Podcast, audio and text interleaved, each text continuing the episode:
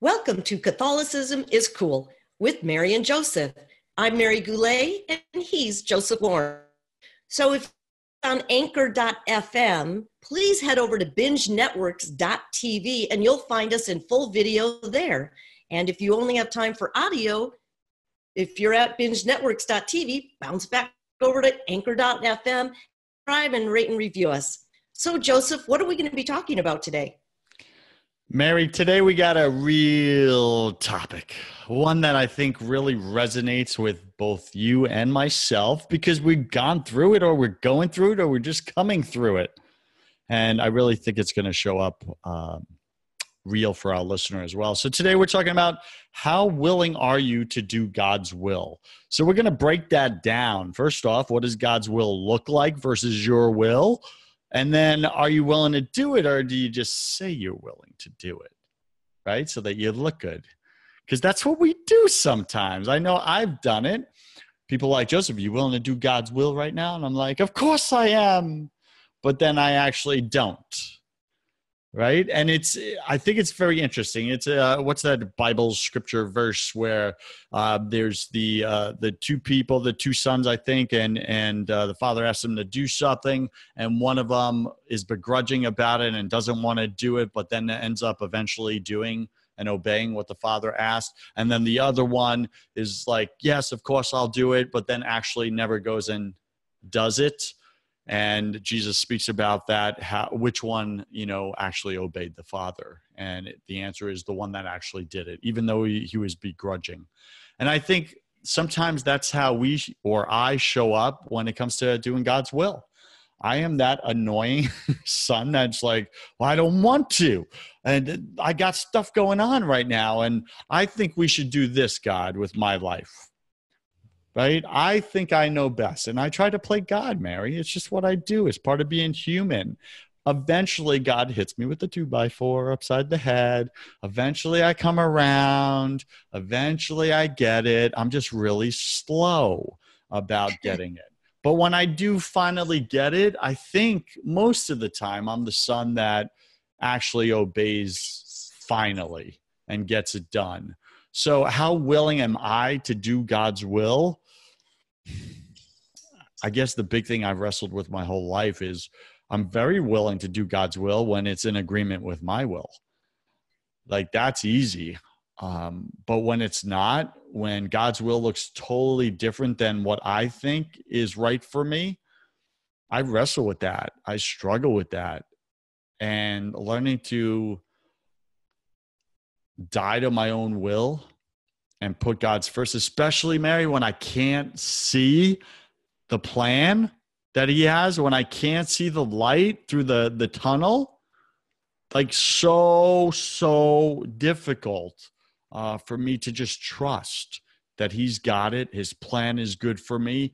He's trustworthy. And I just need to stop trying to control everything. And, and we bring this up on multiple episodes our control issues as Christians we have control issues. We're constantly trying to be God in our own lives. So that's that's how I wrestle with it. Um, I'm willing to do God's will when it looks like my will, uh, and I struggle to do God's will when it looks nothing like what I think is good for me. So, Mary, how about you? How to how willing are you to do God's will in your life? I really want to relinquish my free will and do God's will, you know, a couple things come up for me. Sometimes life can be, and say that again. I missed it. Sometimes life can be what? Scary. Mm. It can be fearful, scary. We can have anxiety over something. And when do we go to God and say, please help? Or do we just get into our mode of, I better fix this because I don't have time to wait and see what God's going to do. Mm. I this. So I get that control thing.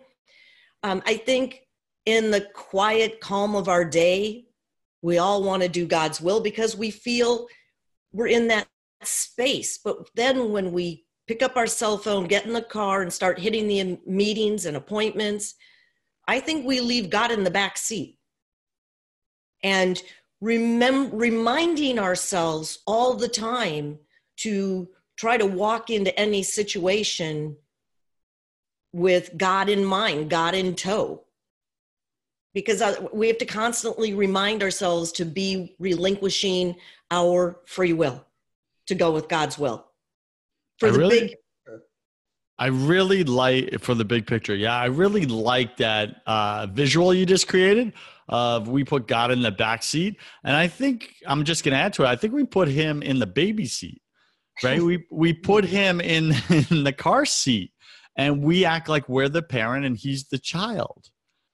When it needs to be the other way around, we need to be in not just in the back seat, but in the child seat, and let him drive the car in our life right and and lead us to our will. So what else shows up for you with all this? This is this is powerful. I like this. How willing are you to do god's will? And do we even know what that looks like? And we'll get into that a little bit but keep going mary. I love it.